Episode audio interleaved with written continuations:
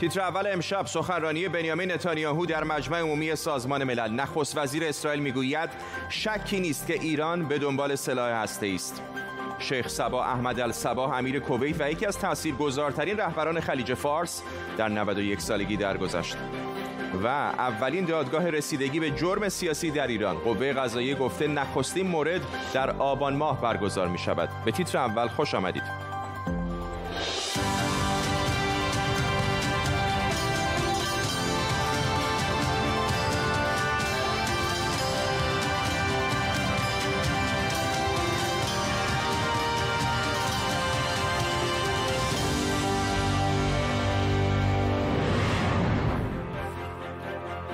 سلام به شما. بنیامین نتانیاهو نخست وزیر اسرائیل دقایقی پیش در سخنرانی که برای پخش در مجمع عمومی سازمان ملل ضبط شده بود گفت شکی نیست که ایران دنبال سلاح هسته‌ایه آقای نتانیاهو بار دیگه از دونالد ترامپ برای خروج از توافق هسته‌ای با ایران یا برجام قدردانی کرد. آقایان و خانم ها هیچ پرسشی در این نیست که ایران دنبال سلاح اتمیه. معموران ما از قلب تهران آرشیو هسته ایران رو آوردن و هیچ تردیدی در این نیست که ایران دنبال توسعه بمب اتمی ما به دوستان خودمون و اروپایی ها گفتیم که هر گونه اقدام ایران با اقدام ما مواجه خواهد شد. اما علا رقم همه اقدامات ایران شورای امنیت چه کار کرده؟ هیچ کاری انجام نداده. نخست وزیر اسرائیل همچنین مدعی شده که حزب الله لبنان انباری خطرناک و پر از سلاح در نزدیکی فرودگاه بیروت داره. در طول نیم ساعت آینده با کمک تیمی از کارشناسان و خبرنگاران این خبر و خبرهای دیگر رو بررسی می‌کنیم. اول از همه اما بریم به اسرائیل. همکارم بابک اساقی از اورشلیم با ماست. بابک می‌دونم که سخنان نخست وزیر اسرائیل رو گوش دادی. نکات مهمش رو برامون بگو. بله آقای نتانیاهو در سه مورد تاکید کرد در این سخنرانی خودش. ابتدا در رابطه با توافق و قرارداد عادیسازی روابط اسرائیل با کشورهای حوزه خلیج فارس که امارات و بحرین این قرارداد را امضا کردند. پس از اون به بنبست و رکود مذاکرات صلح بین اسرائیل و فلسطینیان پرداخت و بعد از اون مانند چندین سال گذشته که آقای نتانیاهو در سازمان ملل سخن می‌گوید در رابطه با ایران و تهدیدات ایران و تهدیدات اتمی ایران و, تهدیدات نظامی ایران در منطقه سخن گفت و در سخنرانی امروز خودش آقای نتانیاهو به یک مسئله تازه هم اشاره کرد و اون حزب الله بود و تهدید حزب الله در منطقه. برای باز شدن این مسئله و بیشتر دانستن اون در کنار آقای منشه امیر تحلیلگر مسائل اسرائیل و خاورمیانه ما همچنین سردبیر رادیو پیام اسرائیل هستیم. آقای امیر خواستم نظرتون را در راجبه بررسی و تحلیل تهدیداتی که آقای نتانیاهو به طرف حزب الله حتی روی نقشه علامت گذاری کرد بپرسم. در واقع نمی‌تونم بگم تهدیدات بلکه افشاگری و این مسئله بسیار حساسی است در شرایطی که اوضاع لبنان بسیار ناامن. علیه حزب الله در لبنان اعتراض های خیلی زیادی شنیده میشه و انفجار بیروت رو اون انفجار بزرگ رو هنوز ما نمی‌دونیم که چی شده. نتانیاهو میآید و با جزئیات نشون میده که در وسط یک محله مسکونی در فاصله بین یک انبار گاز و یک ایستگاه فروشگاه بنزین آمده حزب الله و کارگاه اسلحه سازی درست کرده و این می‌تونه بسیار مهم باشه در تشویق مردم لبنان به ادامه اعتراض ها که بتونن حزب الله رو خل سلاح بکنن یا دست کم از نفوذش بکنن آقای نتانیاهو طبق معمول بسیار به مسئله ایران اشاره کردن و بیشتر سخنانشون را در رابطه با ایران و تهدیدات ایران در منطقه گفتن. آیا فکر می‌کنید این سخنان آقای نتانیاهو تا چه حد می‌تونه بر روی اروپایی ها و اونهایی که به گفته ارتباطاتی با ایران دارن تأثیر گذار باشه آقای امیر؟ اگر سخنان نتانیاهو در رابطه با ایران رو در یک جمله خلاصه بکنیم خواست بگی که حکومت ایران یک تهدید بود. از روز اول قصد داشت که بمب اتمی تولید کنه. الان تا تولید بمب ساخت بمب فاصله بسیار کمی داره. ای کشورهای اروپایی بیدار بشید. دست از مماشات بردارید و با پرزیدنت ترامپ همکاری بکنید و با تحریم های تسلیحاتی رژیم ایران و مطمئن باشید که خاورمیانه که همیشه اخبار بد داشته در لحظه ای که این فتنگری های حکومت ایران متوقف بشه اون موقع میشه خبرهای خوشی شنید و کشورهای بیشتری به روند صلح با اسرائیل روی آورند و یادآوری کرد که او اولین و تنها فردی بود که رفت در سازمان ملل رفت در کنگره آمریکا و علیه برجام سخنرانی کرد و الان می‌بینند که تا چه حد حرفای او درست سپاسگزار آقای امیر تحلیلگر مسائل اسرائیل و خاورمیانه. آقای بنیامین نتانیاهو در پایان سخنان خودش نتیجه گیری کرد که با آنکه در خاورمیانه اصولا خبرهای ناخوشایندی به گوش می‌رسه ولی صلح بین اسرائیل و امارات متحده عربی و بحرین یک خبر خوشی هستش که امیدوار هستش که ادامه داشته باشه. فرداد با شما هستم. ممنونم از تو بابک اساقی خبرنگار ما در اورشلیم. معیر جاودانفر تحلیلگر مسائل اسرائیل هم از تلاویو به ما پیوسته. آقای جاودانفر چطور دیدید سخنان نخست وزیر اسرائیل رو؟ ببینید به نظر من یکی از بزرگترین مخاطبان سخنرانی آقای نتانیاهو امشب آقای مکرون رئیس جمهور فرانسه بود. چون ما می‌دونیم که الان آقای مکرون داره سعی می‌کنه برای به وجود آوردن اصلاحات در لبنان چند روز اخیر شاهد بودی که آقا ایشون داره فشار میاره روی حزب الله و داره سعی می‌کنه که حزب الله رو مجبور بکنه که در اصلاحات سیاسی در لبنان شرکت بکنه و دست از میشه گفت دست از اهداف نظامیش علیه اسرائیل داره و بیشتر تمرکز بکنه روی مسائل داخلی لبنان. الان آقای نتانیاهو یک اسلحه دیگه میشه گفت به آقای مکرون داد که الان آقای مکرون می‌تونه از این افشاگری آقای نتانیاهو استفاده بکنه که ببینید مردم لبنان من که بخوام من کشور شما اصلاحاتی به وجود بیاد برای فقط برای خودم نیست برای شما هستش. ببینید که حزب الله نه فقط جلوی پیشگیری پیشرفت لبنان رو می‌گیره بلکه زندگی شما رو در خطر میندازه. و به نظر من این وقتی که آقای نتانیاهو انتخاب کرده برای افشاگری واقعا این وقتی ایشون وقتی انتخاب کرده که می‌تونه به آقای که می‌خواد از اون به عنوان ابزار استفاده بکنه برای, برای آقای مکرون. راجب برنامه هسته ای ایران ببینید. بله الان میشه گفتش که تعداد اورانیوم غنی سازی شده در ایران به اندازه ساختن یک بم هستش. در چند بم فکر کنم یک یا چند تا.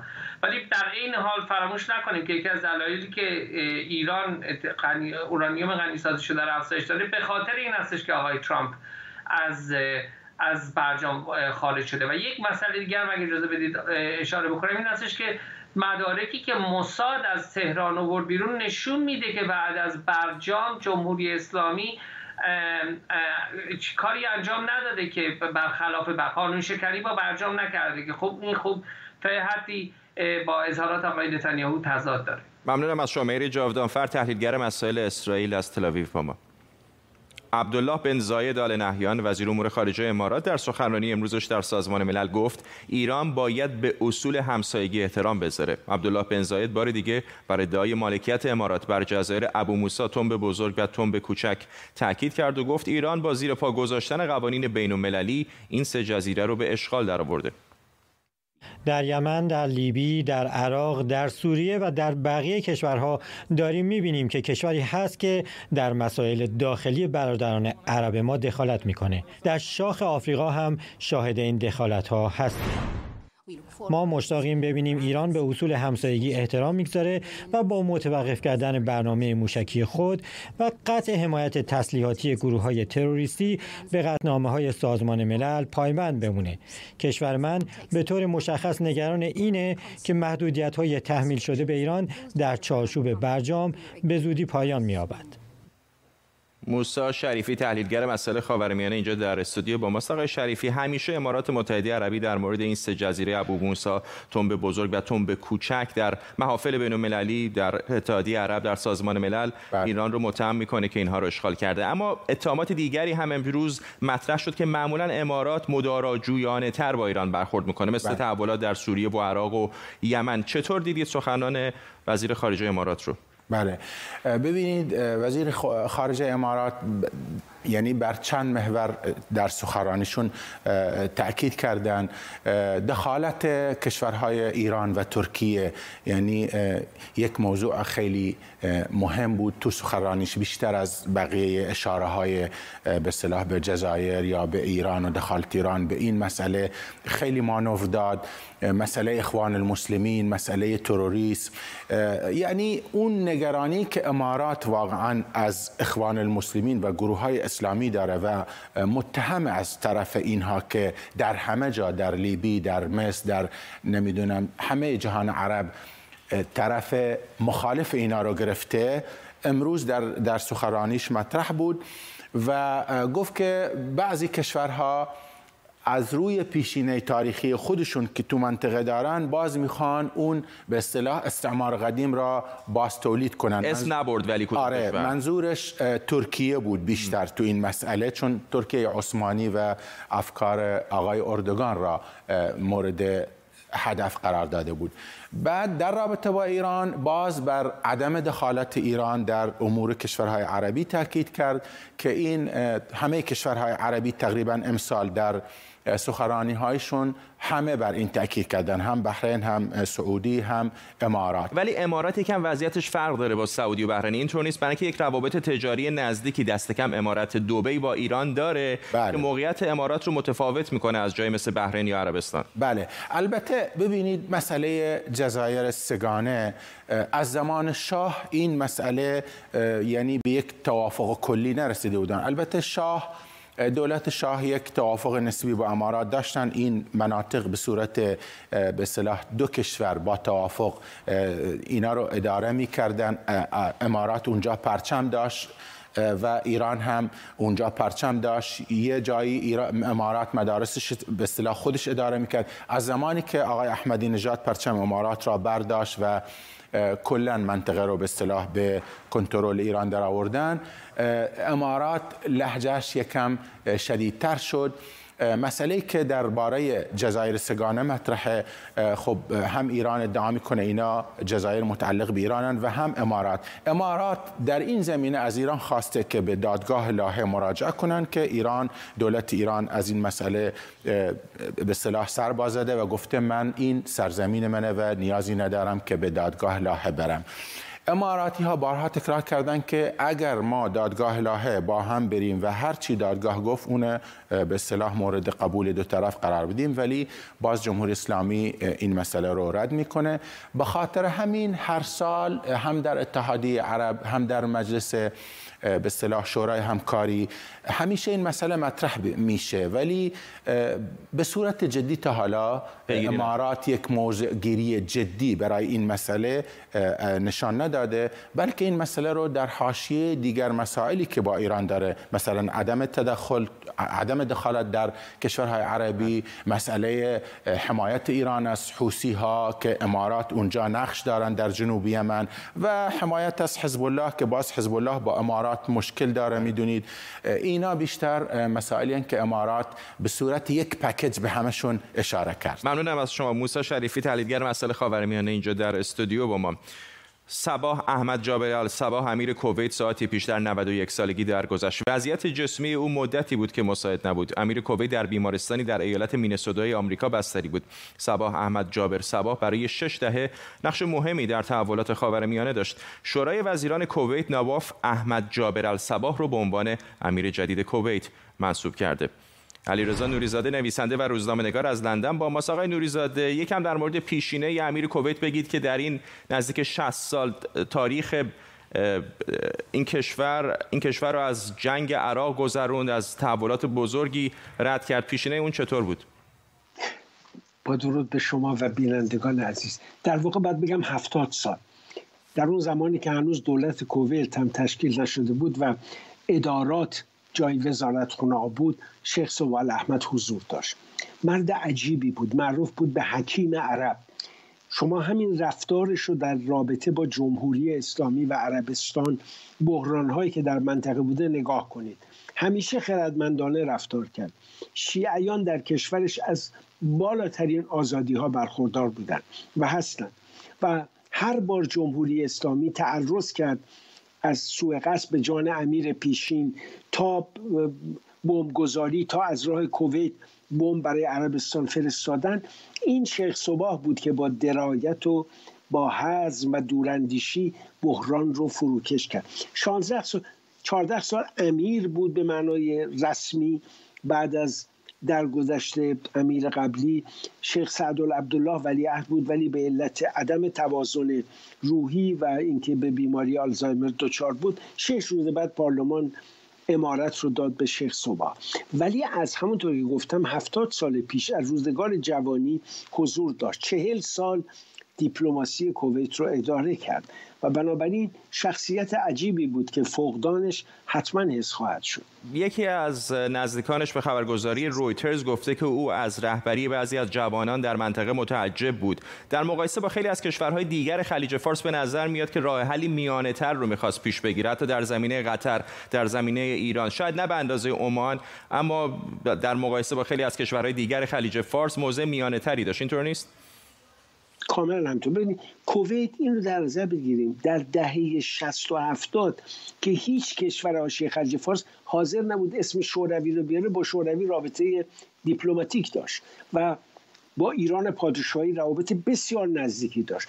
بعد از جمهوری اسلامی خود شیخ صبا اومد ایران و تلاش کرد با آقای خمینی و دولتش یک نوع دوستی برقرار کنه. ولی خمینی بود که او رو پس زد و وسط حرف بلند شد گفت موقع نماز و رفت بیرون و کینه کویتی ها رو از خالی نکرد.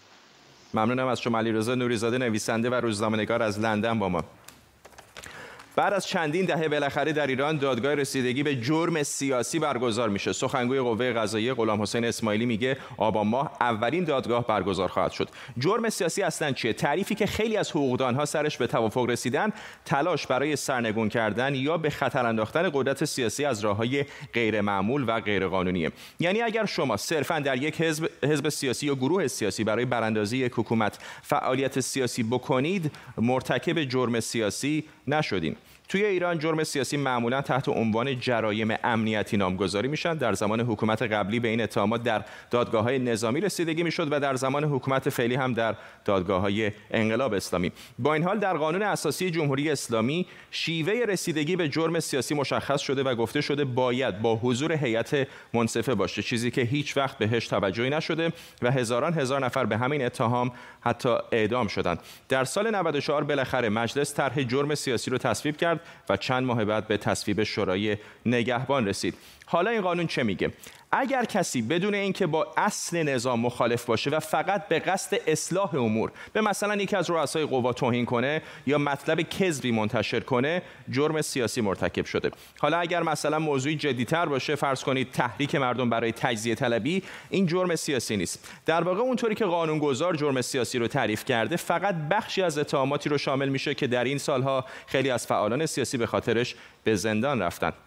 محمد مصطفایی وکیل و حقوق, و فعال حقوق بشر از اسلو با مسابقه مصطفایی به نظر میاد که تعریفی که دارن از جرم سیاسی میدن خیلی محدود هست. خیلی از آدم‌ها الان در زندانهای جمهوری اسلامی هستن به اتهامات سیاسی که شامل این جرم سیاسی نمیشه.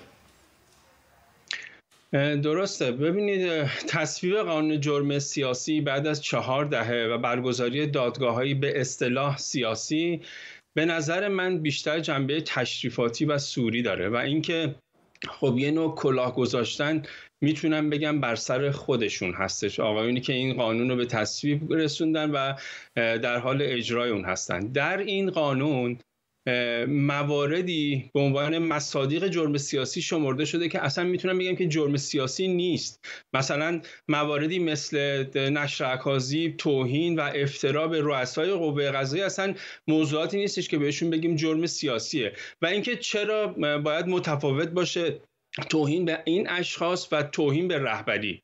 خب مسئله دیگه اینه که در این قانون آمده که اگر کسی با انگیزه اصلاح امور کشور علیه مدیریت و نهادهای سیاسی یا سیاستهای داخلی یا خارجی کشور مرتکب عملی بشه بدون اون که مرتکب مرتکب قصد ضربه زدن به اصل نظام رو داشته باشه جرم سیاسی محسوب میشه. این اصلا جرم محسوب نمیشه در قانون. این تعریفی که عنوان کردن جرم نیست. جرم خب حالا اگه قصدش براندازی باشه جرمش چیه؟ ببینید جرم سیاسی به این صورته که اگر یک نفر هر عمل مجرمانی با انگیزه سیاسی انجام بده جرم سیاسیه. اون انگیزه سیاسی مهمه. کسی که عمل جرم انجام میده در نهایت مرتکب یک عمل مجرمانه شده و قانونگذار براش مجازات تعیین کرده.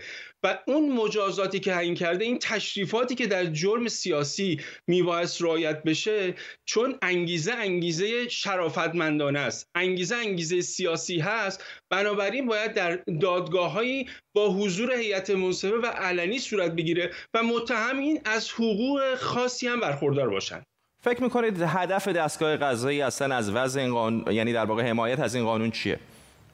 ببینید اولا این قانون خیلی قانون به قول قدیمی ها فرمالیته است و هدفش این هستش که به نوعی بازم به صورت غیر مستقیم صداها رو خفه بکنه و اینکه به دنیا بگه که بله ما جرم سیاسی داریم تشریفات جرم سیاسی رو در دادگاه های سیاسی رعایت می‌کنیم در صورت که این مواردی که در قانون به عنوان جرم سیاسی اشاره شده جرم های خیلی عادی هستند و اینکه اصلا بعضی از اونها جرم نیستش که ما بخوایم بهش انگ سیاسی هم بزنیم. یا مثلا حالا انگ سیاسی کلمه اشتباهیه یا اینکه مثلا یک, یک نفر رو مجرم سیاسی بدیم یا تعریف دیگری از جرم در قانون بخوایم عنوان بکنیم. ممنونم از شما محمد مصطفی وکیل و فعال حقوق بشر.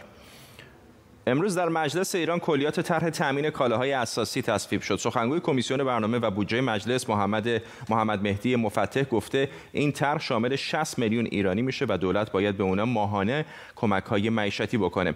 به 20 میلیون نفر که در تامین غذای روزانه دچار مشکلن هم سبد کالای رایگان و به 40 میلیون نفر دیگه با 50 درصد تخفیف داده میشه. آرش حسنیا روزنامه‌نگار اقتصادی از پراگ با ما. آقای حسنیا به نظر سر و صدای دوباره معرفی کپون میاد. درسته چیزی شبیه به اجرای طرح کوپونیست که در دهه 60 تجربه شد. البته موضوع موضوع جدیدی نیست. چند سالی هست که وزارت رفاه از آمادگی خودش برای چنین طرحی به ویژه الکترونیک بودن کالابرگ‌ها صحبت کرده. ضمن اینکه ده سالی میشه که قانون هدفمندی یارانه ها در مجلس شورای اسلامی تصویب شده و اجرا شده و البته همواره در این ده سال ناقص بوده.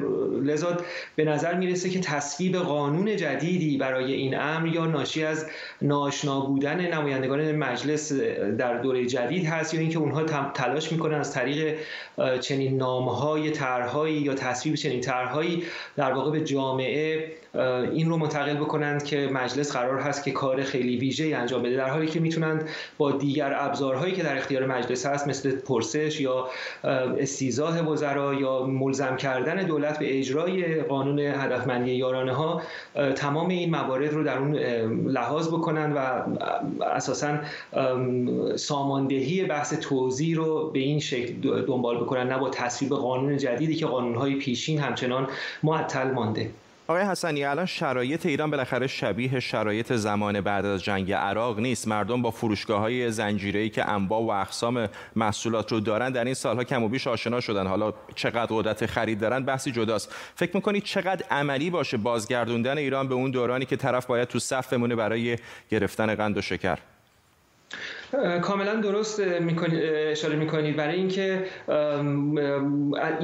در واقع جامعه ایرانی از یک مرحله گذر کرده. سالهاست که حق انتخاب یا اختیار انتخاب در سوپرمارکت ها رو برای انواع اقسام کالاها داره و مهمتر از اون این که ساختاری که در دهه 60 وجود داشت برای اینکه چنین وضعیتی اساسا امکان اجرایی پیدا بکنه اصولا وجود نداره در این دوره و اون ساختار جمع جمع شده و همچنین جامعه این آمادگی رو نداره که برگرده به مرحله ای که بیشتر شبیه یک مرحله در واقع یک وضعیت جنگی است که هم حق انتخاب ها محدوده هم الزاماتی داره که شاید بخش عمده از جامعه ایرانی اساسا اون رو تجربه نکرده. جوانترها اساسا چنین وضعیتی رو تجربه نکردن. به ویژه اینکه باید به این مشکلات این رو هم اضافه بکنیم که دولت خب در یک تنگنای مالی قرار داره. این تر همونطور که شما هم اشاره کردید سی هزار میلیارد تومان هم براش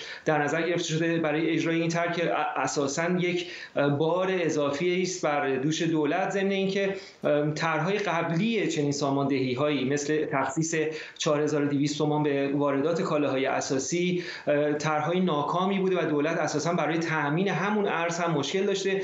بماند که اون طرح هم مسائل رانت خاری یا فسادزایی خودش رو هم داره که کماکان در این طرح هم میشه. متصور بود که ادامه پیدا بکنه. آرش حسنیه روزنامه نگار از پراگ ممنونم از شما.